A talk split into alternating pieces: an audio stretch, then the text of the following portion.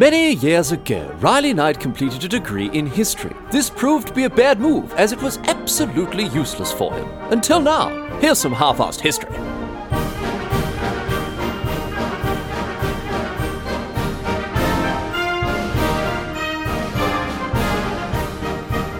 What's going on, mate? Great to you along for some more half-assed history. This week on the agenda, going to be having a chat about the rise of the Aztec Empire, or mm, to give it its proper name, actually, the Triple Alliance. And uh, one bloke in particular who was instrumental in developing this regional power, a bloke called Moctezuma. Um, now, the Triple Alliance, it was, you'll be surprised to learn, an alliance surprise, surprise, of three city states, so very well named, um, three city states in and around the Valley of Mexico, which is today, today obviously where you'd find Mexico City in Mexico. So, you know, the naming convention all really checks out there. Anyway, growing from humble beginnings, right, this alliance, this triple alliance, it grew to become an empire. Well, in a, I mean, we don't really have a proper word for what it was, but empire is about as close as we can get there. Um, and it was obviously known to history as the Aztec Empire. This is the name that you're probably familiar with. Uh, but Aztec well, was a term that was uh, coined very late in the piece, only in, the 19th century. A bloke named Alexander von Humboldt, a, a scientist, he was the one who coined the term Aztec to describe to describe you know the people who lived in the Triple Alliance and sort of outside. It's both a national and an ethnic term, and the the makeup of this uh, you know this sort of group, the Triple Alliance, the people inside and outside of it, is it doesn't really sort of fall into into the, the classical definitions that we have with these words. So we're getting sort of as close as we can here. Um, but but the the term Aztec can be used to describe again, you know, uh, people on, on, a national level or on an ethnic level, cultural level. Uh, so sometimes you know it does refer to people who live outside the empire, but today, just for clarity, when we talk about Aztecs, we're talking we're referring to the people involved with the Triple Alliance. And uh, as I say, the, the alliance it grew to become very mighty indeed. Uh, conquered other city states, incorporated them into the empire, although they still enjoyed a fair bit of you know regional autonomy so long as they paid tribute to the empire and you know um, uh, supplied them with troops, whatever else. And perhaps the most significant thing to uh, to emerge from this period of you know of empire building uh, was the dominance of the city of Tenochtitlan. Tenochtitlan became the largest city, not just in the Aztec Empire, but also throughout the pre-Hispanic Americas altogether as a whole across, you know, North South America. Tenochtitlan was the largest city um, in uh, across two continents. So it's it's very very important, very significant story here. The story of uh, Tenochtitlan as the as the seat of power, really, for the Aztec Empire. And today we're going to talk about the uh, we're going to talk about the city. We're going to talk about the rise of the empire, the Triple Alliance, and and the path that was taken to regional dominance here. A lot of different people involved, of course, but one very important bloke was Moctezuma I, uh, sometimes referred to as Montezuma. You may have heard of him. Um, and he was the second emperor, emperor of uh, of the Aztecs. Uh, Moctezuma he consolidated the empire's power. He, conspa- he expanded its borders quite significantly. Uh, and was a huge influence, greatly influenced the uh, the empire's development for, for years to come, even after his death, and, and was instrumental in its rise to power, which is very interesting, makes it all the more interesting because Moctezuma II, his descendant, his great grandson, played a big part in the downfall of the Aztec Empire. That's a story we're going to we're to come to next week. We'll talk about uh, Moctezuma II and, and, the downfall of the Aztecs next week. But uh, for now, let's talk about how the Aztec Empire was born out of a small tribal group setting up shop in the middle of a swamp in a lake, and uh, how you know people such as Moctezuma the the first uh, set it on a path to greatness. But before we begin, big, big thanks here to Eric Macedo, who uh, who wrote in and led me to investigate the story of, of Tenochtitlan and the Triple Alliance. Thanks so much, Eric. Great suggestion. I did have a great time reading about, learning something about it. You know, an often overlooked piece of history here. So, uh, cheers very much for the uh, for the suggestion there, mate. Good on you. Anyway, let's get to it. Let's get to it here and, uh, and chat about the establishment, the rise, the, the Aztec Empire, and, and we'll meet our mate Moctezuma the first. Off we go. Here we go.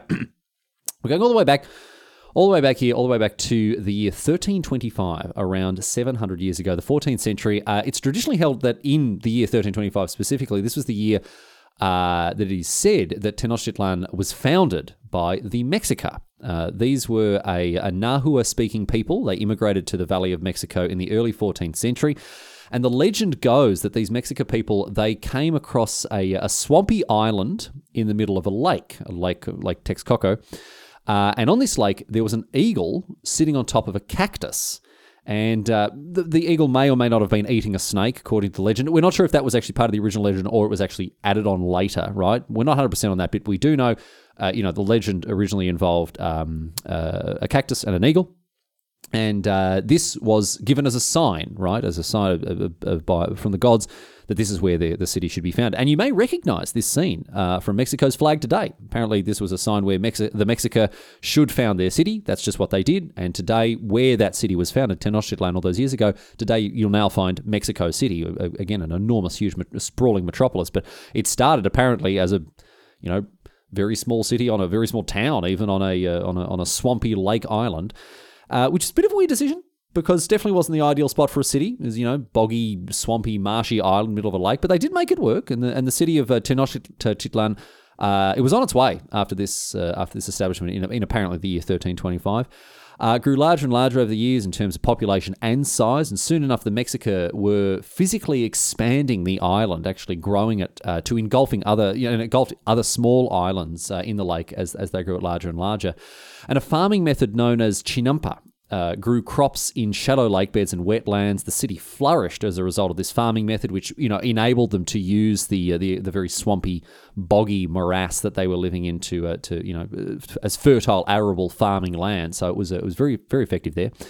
And uh, on the political front, Tenochtitlan it um, it allied itself with another city state uh, Azcapotzalco. The some of these some of these names are just wild. It's I do apologise to anyone who you know is, is taking umbrage with the way I'm pronouncing this. I'm doing my very best. Azcapotzalco, I think I don't know. Uh, paying tribute to the king of uh, uh, Azcapotzalco, a bloke whose name was Tezozomoc, right? So Tenochtitlan allied itself with uh, with uh, Azcapotzalco, became a client state under the rulership of a more powerful king. But even so, even being a client state, despite this, Tenochtitlan it grew in size and in power. It established itself as a, as a reasonably strong military as well as economic power. Uh, here on this lake, and warriors in specific, uh, in particular, warriors from Tenochtitlan were were uh, highly valued, highly prized, and they were sent by Azcapotzalco to fight and conquer other city states. And the uh, the Tenochtitlan military became known for um, taking as many prisoners as they could during these battles. We'll come back to that later, but they were known as a, as a very fierce fighting force. And again, they would, rather than take no prisoners, it would be take many prisoners. And, and there's a re- good reason for that, which we'll, uh, which we'll talk about. But in 1372, right, around five decades after Tenochtitlan was, had been founded, its first Tlatoani, uh, which can roughly be translated as king, uh, was crowned, right? This is a bloke whose name was Acamapichtli. And uh, things cruised along relatively smoothly under the, the leadership of, of various Tlatoanis um, until 1426, when the death of the king of uh, Azcapotzalco, Tezozomoc, who, again, who has been around for 50 years here. This bloke was well over 100 by the time he died. Um, but when he died, there was a succession crisis, right? And the Tlatoani of uh, Tenochtitlan, a bloke whose name was Itzcoatl, he didn't recognize the new king of Azcapotzalco, right? This bloke, this new bloke whose name was Maxtla. And uh, as a result of this, right, as a, a, result of one of the major client states of Azcapotzalco basically, you know, saying, well, no, you know, stuffing your king up your ass, mate, we're not going to recognize him, um, a civil war erupted. So Tenochtitlan, uh, they weren't the only one that wasn't happy with uh, the new, you know, the new king of Azcapotzalco, weren't the only one who was re- wasn't going to recognize him. And this, out of this civil war, is where the Triple Alliance was born. Tenochtitlan, it allied itself with Texcoco and Tlacopan, two other dissident city states who weren't happy with Maxtla. Um, and together, right, they fought and they beat Azcapotzalco, gaining their independence and claiming the conquered lands for themselves. Now, this wasn't a, a thing where, you know, they just sort of gained their independence from Azcapotzalco. Azcapotzalco became now a client state of this new alliance, right? The Triple Alliance, what we today call the Aztec Empire, it began as these three small city states, all under the suzerainty of Azcapotzalco. But after this, after they won, they fought and won the civil power, they now established themselves as the new regional power. And you know, the reason we've talked about, well, the reason you know, obviously the uh, Triple Alliance involves uh, not only Tenoch- uh, Tenochtitlan, and it also involves Texcoco and Tlacopan. But the main reason we've talked so much about Tenochtitlan is because, you know, not the other two, is because the Tenochtitlan quickly emerged as the primary power of the Triple Alliance. It was the largest, it was the most prosperous city in the Triple Alliance, and it slowly but surely became to dominate the political affairs of this new empire. And uh, one of the principal architects of this consolidation of power was, of course, none other than Moctezuma I.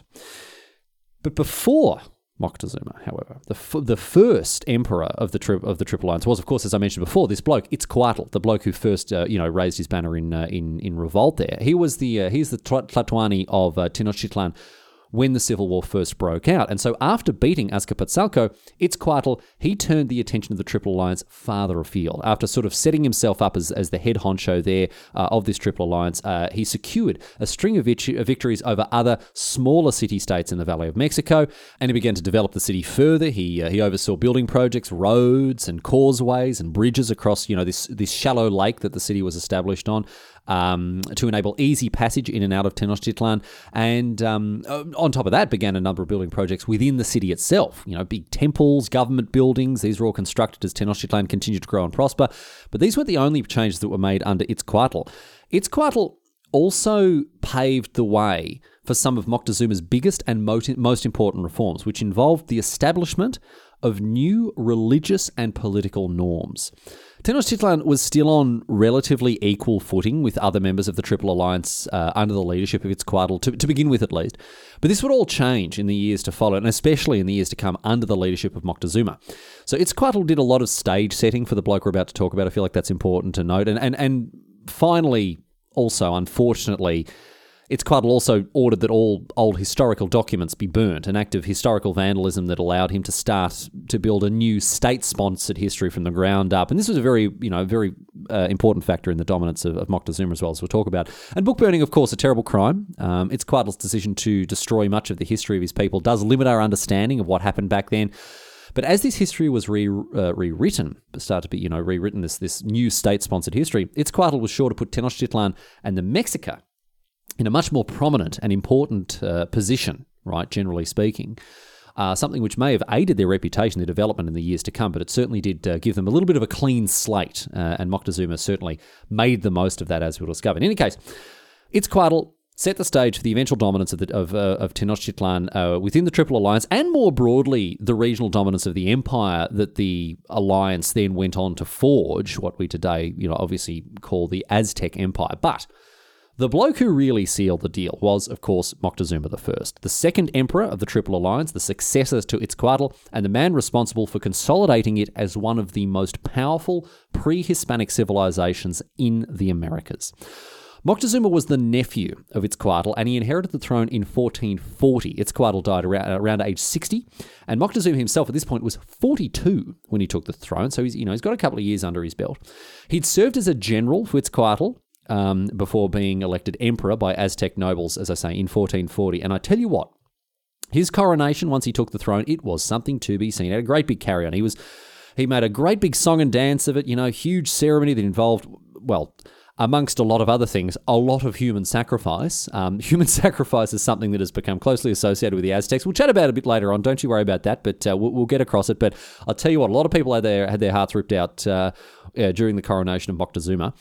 Um, and let's go. Let's let's talk about what he got up to once he was crowned emperor, because he really did hit the ground running. He worked very hard to solidify the links of friendship between Tenochtitlan and the other two members of the Triple Alliance, while still ensuring that Tenochtitlan remained the dominant member. So it's not as if he came in and did a sort of a massive big power grab and tried to push the other two out. Not at all. But he certainly did walk the fine line between you know maintaining bonds of friendship and uh, and solidarity, maintaining the stability of the empire, while still ensuring that the development and the growth and the dominance of Tenochtitlan was the first thing uh, on his list. And a lot of what he did was via internal reforms, um, uh, reforming, you know, things like the, the tribute system of the empire, working very quickly and, and mercilessly, really, to stamp out any potential uh, dissidents or, or, threats to the stability of this young empire. So he's, he's very cluey in, in how he went about making, you know, shoring up his power, consolidating. Because again, very new political system, very new um, empire that had been established, and Moctezuma understood that he needed to to make sure that his grip on power was uh, was really uh, cast in iron. So he did things like sending out uh, Mexica tribute collectors individually uh, went around to gathered payment from gather payment from client states, you know, directly uh, consolidating economic power in the hands of uh, of of the Mexican in the hands of Moctezuma himself, really, rather than you know allowing um, other leaders, other rulers underneath him to do it. He he oversaw this uh, almost like tax collection, basically, uh, very very directly with um, with the administration of Tenochtitlan. Um, and when he, adding new lands to the empire, um, Moctezuma and other empires, uh, emperors after him, they, they, he would allow the conquered rulers to stay in power so long as they submitted to him as their overlord. But any troublesome or uncooperative leaders under him, whether they were new or old or anything, right, immediately replaced. Immediately replaced by by people who would more or less become puppet rulers. They were just, you know, Mexica governors who were more or less uh, under under the direct thrall of um, of Tenochtitlan and, and, and of Montezuma. So, you know, while I said that there was a fair bit of autonomous power that was granted to these vassal states, it was only very much if you towed the line. And the moment that uh, Moctezuma, you know, had his eye on you, you're in, you're in big, big trouble. And this led ultimately to a very stable realm. Semi autonomous regions having access to imperial trade, military protection. Uh, it worked very well. Um, uh, in exchange, of course, for them giving regular tribute to Tenochtitlan as the sort of seat of power again of this uh, of this burgeoning empire. And overall, the early years of Moctezuma's realm were they were relatively peaceful, relatively prosperous. He continually sought to widen the borders of the Aztec Empire, but given the civil wars and conflicts of the years previously, things were pretty chilled out. A lot, you know, there wasn't there weren't a lot of huge, big, bloody wars fought to uh, to expand the empire, and, and the borders did grow nonetheless. Um, and of course, you know, with the empire growing, the seat of its power, its capital, Tenochtitlan, it flourished like never before. It was already a pretty grand city, but under Moctezuma, it only developed further. You remember, of course, it was on an island. By by now, are great many you know bridges and causeways that are, that connected it to the lakeshore. Um, and Moctezuma ensured that all of them could be pulled down very quickly in case of an attack on the city. But because water traffic was such an important part of living on a city in a lake, right? Canals were dug and constructed all the way through the city itself, which meant that you could get to more or less any part of the city on land, on foot, or by boat. And this was obviously a very important thing in, in modernizing the, the, the sprawling marketplaces of the imperial capital. Um, people can get around very easily, you know, bring the goods that they've brought to uh, for, for, sale to the market uh, without too much hassle using these uh, using the series of canals that were that was built. And you might ask, well, why didn't they just use the roads like everyone else? And it's because the Aztecs never invented the wheel.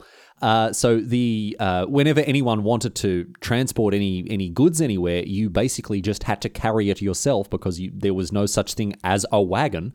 Uh, they never invented the wheel. They, they had they they used the wheels as like toys basically, but they never actually had wagons. They didn't have draft animals, so basically people would just be carrying stuff um, themselves. And obviously that meant that any any water based transport system was going to be uh, a lot more uh, efficient in terms of getting goods around.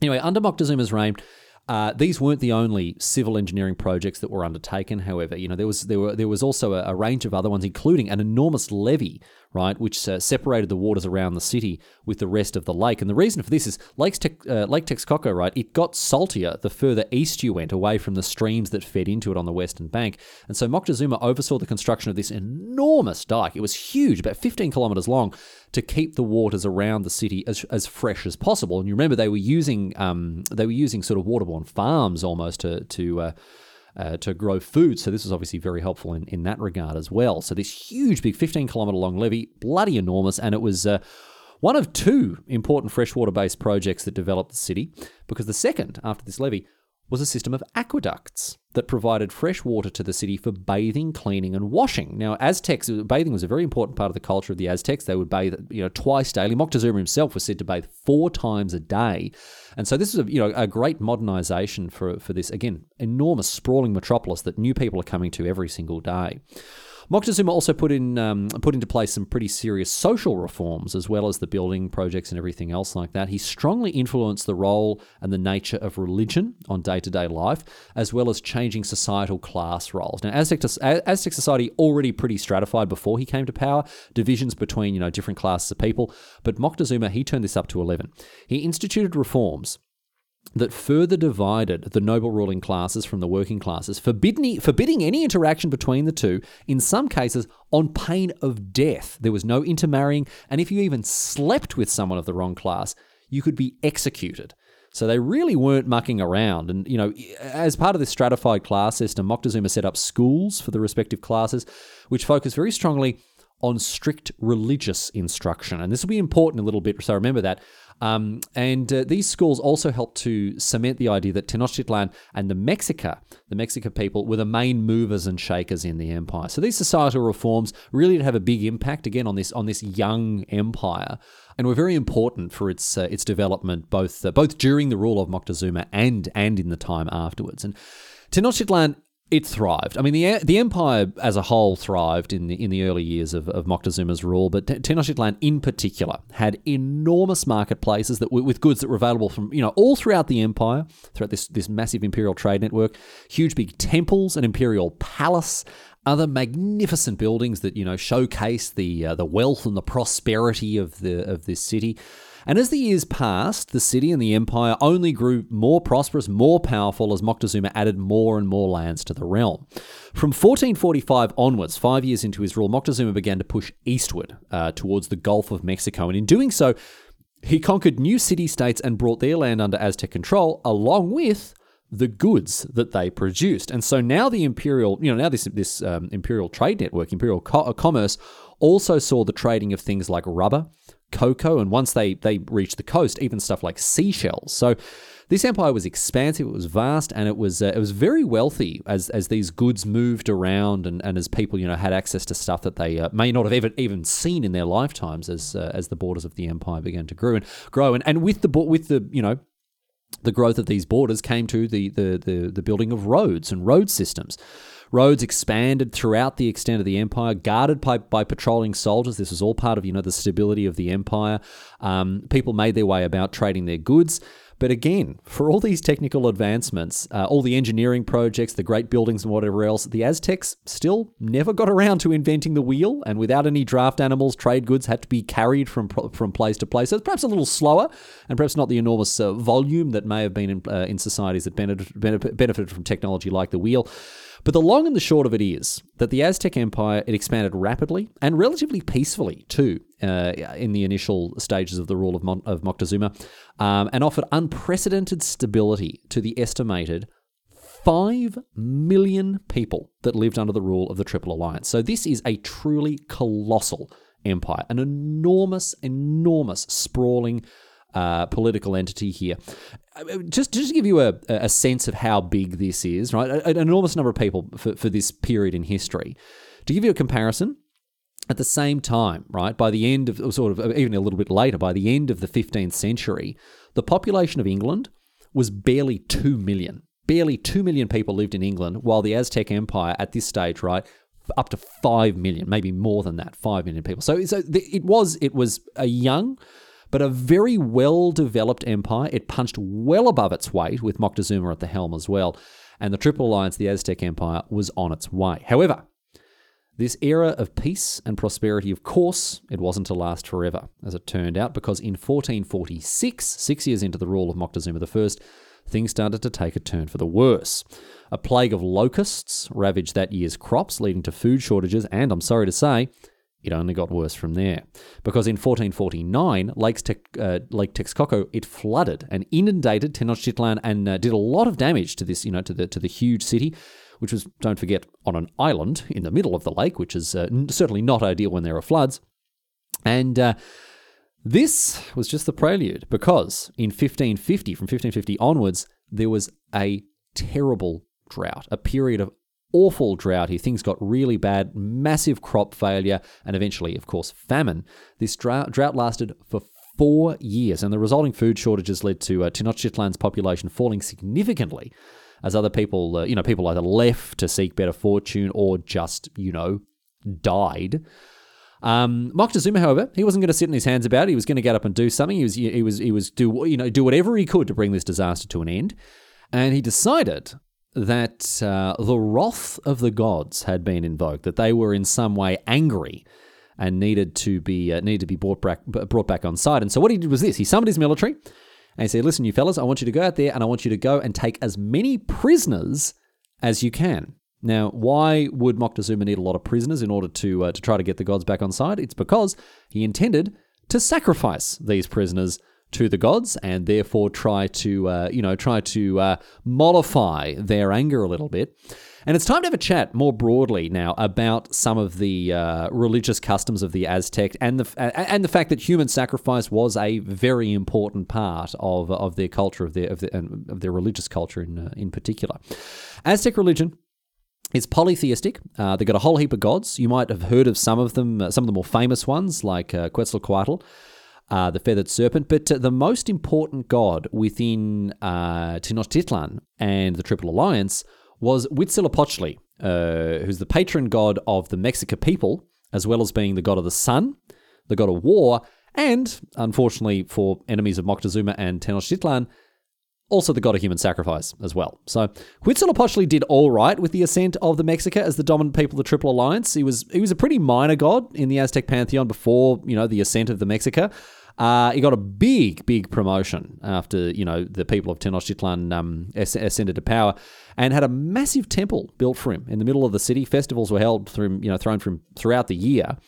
Um, and much of the the social reforms that I talked about under Itzcoatl, right, that were carried on then by Moctezuma, much of these social religious reforms, they helped to instill Huitzilopochtli as the forefront, you know, at the, at the very forefront of religious activities. And a big part of the religious religious activities for the Aztecs was, of course, human sacrifice. And tens of thousands of people were they lost their lives in ritual killings for, for the Aztec gods. Huitzilopochtli seemed to have quite a hunger for uh, for human sacrifice too, and, and Moctezuma was keen to sate it in order to try to lift these uh, these droughts. And so, in the wake of this natural disaster, he gathered as many prisoners as he could and he had them sacrificed. And the sacrifice, might I add, was quite a spectacle. So, what would happen is, you, you know, you, you, you take your prisoner, we'll come to how those prisoners were, were gathered in just a moment, but you get your prisoner, the victim would be painted and dressed up. Uh, taken up to the top of the grand temple, up the stairs, right? Laid out on a stone altar, and a priest would use a blade that was made of either obsidian or flint to cut the still beating heart out of the victim's chest, which is pretty bloody gross. Um, the heart would then be held up to the sky as an offering, but that's not even the grossest part yet.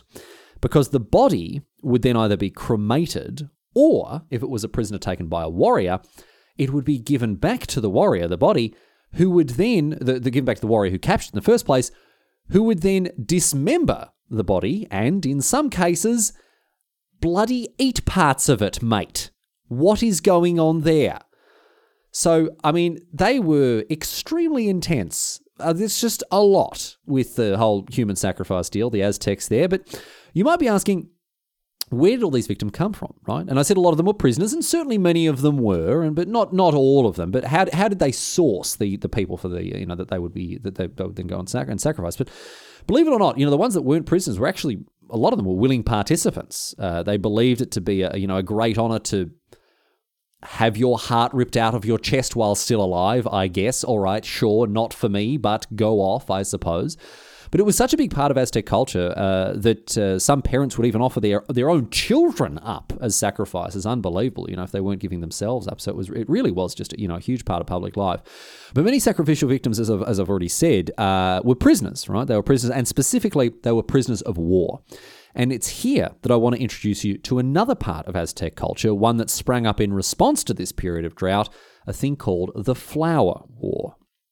The Flower War was a series of organized conflicts between the Triple Alliance and their enemies that was kicked off by Moctezuma as he sought for a way to gather new prisoners to sacrifice the gods. So when he came to his military, he said, "Listen, I need as many prisoners as you can get." Basically, the Flower War was was developed as a way to source a a fresh supply of of, of prisoners, right? They were they were highly regulated conflicts. There were lots of rules and lots of regulations overseeing how they were fought, but they were all to support the objective of the war in the first place, which was to take as many prisoners as possible. And I taught, told you before about how important this new religious education that Moctezuma's people they received in these socially stratified schools, right, that he'd set up. I told you how important they were, and they were very important because it, these were used as a vehicle to set up the flower war. You know, flower wars were already on their way towards being seen as a noble and worthy religious activity. What would happen, right, during a flower war was this. The two sides they would they would organise a uh, a time and a place to meet with their armies. Usually, usually you know elite warriors taken from the upper classes, and these two armies, they'd meet, you know, they'd begin to fight, not with the usual weapons that they'd use in, in more traditional conflicts, you know, stones, darts, and other ranged weapons, stuff like that. No, no, they'd get up and they'd up, up close and personal, mate, get the clubs out, good bit of biffo, um, because a big part of the Flower War was proving your martial ability over the enemy, right? Something of a proving ground, and a lot of emphasis was placed on fighting with honor. So you know they, they were they were they were training grounds for younger warriors as well. They were usually less lethal than a full blown conflict because you weren't again you weren't trying to kill the opponent. You were trying to overpower them, demonstrate your martial proficiency, and then ultimately take them prisoner. So they were a lot less lethal in general, as long as you didn't get captured and later have your heart ripped out of your chest. Um, but with this, you know, this lesson focused on lethality, it was again more about besting your opponent, not necessarily killing them. Fewer dead opponents means more captured opponents, which meant more sacrifice to the gods. So people are a lot less in the flower war. People are a lot less concerned with with killing and a lot more concerned about capturing. And on top of this, right, uh, you know, setting up the, the flower war as, as, a vehicle for for the for Moctezuma's Aztecs to to uh, get as many prisoners as, as they could.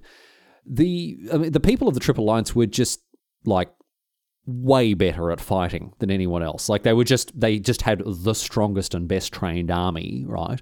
And so a flower war was a great way to leverage that advantage because no longer could you flood the battlefield with just numbers. It was a highly regulated, as I say, there were strict rules on how many people fought. And if your soldiers are better than the opponents, you're going to come away uh, winning the day with, with, you know, a big bag full of prisoners. So how it actually worked in, in, in real terms as well. It didn't just have sort of a religious significance, but it was also used as a political, as a military tool. Moctezuma would would you know let, us say he wanted to conquer a city, right? So he wants to go and conquer the city rather than invade them, right? They've got a home ground advantage, they can defend themselves, whatever else. Maybe they've got the advantage in numbers, whatever else. Instead, he would just challenge to a flower war, even footing. You know, his blokes are way better fighters than the than, than the opponents. Um, and so you go and you say, let's have this flower war, let's have this flower war for religious purposes, and then you fight the war, you, this this battle, you hopefully win. You take a bunch of their best warriors prisoner, and all of a sudden, that invasion looks a looks a, a, a, fair bit bloody easier than it was going to be now that you've winnowed out their numbers in this religious conflict. So it was used as a political tool as well as a religious tool to expand the borders of the empire. If Moctezuma had a bone to pick with a city state, he'd challenge them to a flower war. He'd go and winnow out their numbers, their elite warriors, whatever else, take them prisoner, and then bring them under, you know, the, the threat of unresistible, you know, irresistible force, he'd bring them into the uh, into the fold as part of the Aztec Empire. But why, you may be asking, why did the, his enemies, why did enemies of the Triple Alliance even go along with it? You know, when he come along and said, "Oh, let's have a flower war," why didn't they just say, "Ah, nah, let's not. Let's let's just not do it because you're going to crush us." Well, here's here's what would happen. Moctezuma he would issue the challenge of a flower war and of course, right, he'd made it. So you know, he'd set up these rules. So it was very dishonorable, very cowardly in order to to refuse. Right. So in order to refuse, you, you lost a lot of face, and, and that was not something that a lot of city states were were willing to do. But the other thing was there was an added little uh, bonus here. If you accepted Moctezuma's challenge to a flower war, he would actually supply you with all the weapons that you needed to fight. So basically, this bloke could come to you and say, hey, let's have a flower. We, no, no, no. He's like, oh, well, what if I give you, you know, just stacks and stacks of weapons to fight? It's like, well, free weapons, I guess, like, let's let's go for it. And, and also, we don't have to, you know, incur the wrath of our populace by, by seeing, being seen as lily-livered cowards for saying no to this challenge. So very clever little system, a very clever little racket that Moctezuma uh, sort of set up for himself. He, and, you know, he sort of incentivized other other you know his enemies to to to fight. You stood to gain a lot by fighting honor, first of all, religious favor, and a bunch of weapons. And if you did well in one of these flower wars, you would also take prisoners from the Aztecs. And so, you know, the terms were it was a pretty juicy deal. But of course, you had to go up against an enormously powerful empire with one of the best militaries, you know, in this part of the world uh, to do it. And if you ultimately also refuse the challenge, Moctezuma would probably just attack you anyway, so you were kind of buggered no matter what. The Flower War then uh, it uh, you know became a very big part of the of the religious of the of the military customs of the Aztec Empire, and it stuck around for a long time. After beginning in 1454, it continued all the way through to 1519.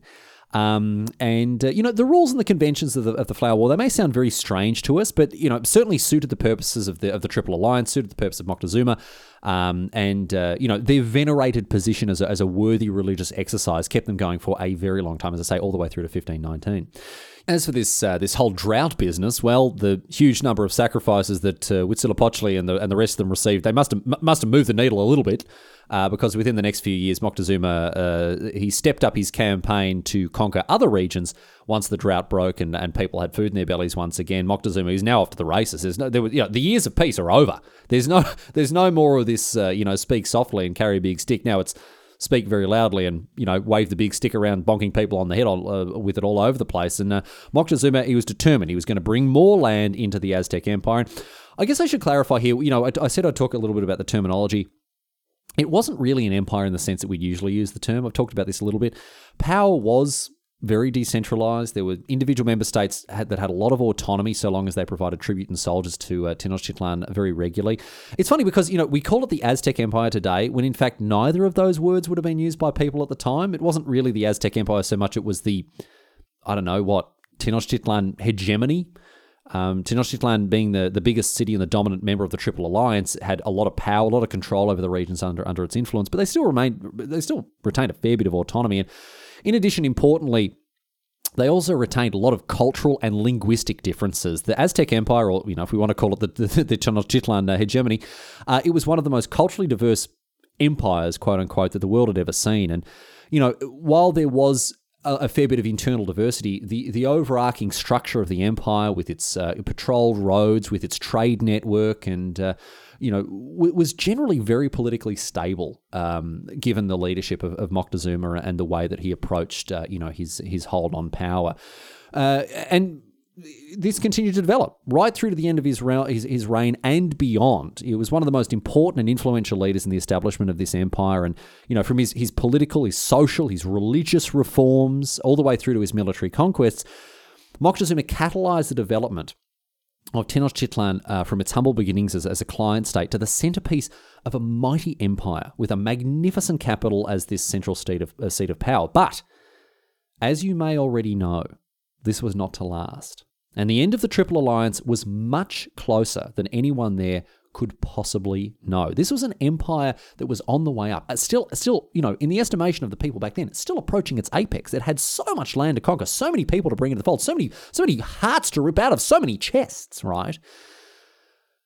But the end of the Aztec Empire was on the horizon. Moctezuma died in 1469, around around 70 years of age, and the young empire that he had helped to forge would only last another 50 years.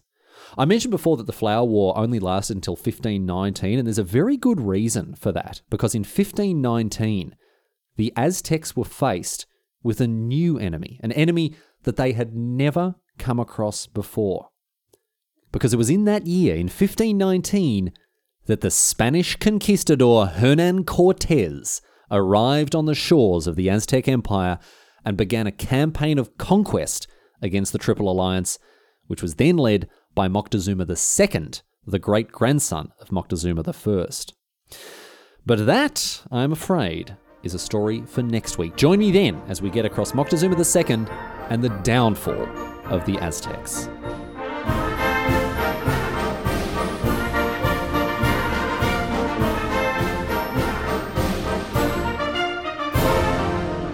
But that's it. That's all she wrote today, sports fans, for this week. But do make sure you join me next week because we're going to talk about uh, Moctezuma II. We'll talk about what happened to the Aztec Empire between the two Moctezumas, and of course, once Cortez arrived on his shore with uh, with a bunch of bloodthirsty Spaniards. And we'll get across exactly how things panned out from 1519 onwards. So I do, I, I do hope to have your company then. Once again, thank you so much to Eric Macedo for sending in this suggestion. It really was fascinating to learn about this, and, and I hope you enjoyed it as well. But thanks, Eric, mate. Um, if you'd like to do the same thing as Eric, halfarsedhistory.net, there's a contact form there. You can uh, do exactly what Eric did and use that to get in touch with me. I'd love to hear from you. Uh, and there are links also at halfarsedhistory.net to find old episodes. You can find links to subscribe to the show and, of course, to the, mer- to, to the merch store where there are very, it's a handful of t-shirts left available for purchase, as well as, of course, links to the Patreon. Uh, where you can support the show uh, and get access to things like bonus episodes, and all sorts of other nonsense as well. If you're into that sort of thing, thank you. Special th- special thanks, of course, go to all the Patreon uh, Patreon supporters and regular thanks. We've got the special thanks for the Patreon supporters, regular thanks for everyone else. Which includes the uh, the people who are out there, you know, spreading the spreading word of the show. People are out there telling people about half-ass history. Very very much. Got to get those. Got to get those numbers up, mate. Got rookie rookie numbers in this racket. Got to get those numbers up. Anyway, that's it. Thanks for tuning in. As ever, closing the show out with a question posed on Reddit. We've got a, a question that comes from redditor disgruntled old trot, of course, to do with the Aztecs. Couldn't go past this one after I, I came across it, and it's a good one to think about here as well. So, disgruntled old trot wants to know. If the Aztecs were the leaders of the Triple Alliance, why did the Treaty of Versailles blame Germany for starting the First World War?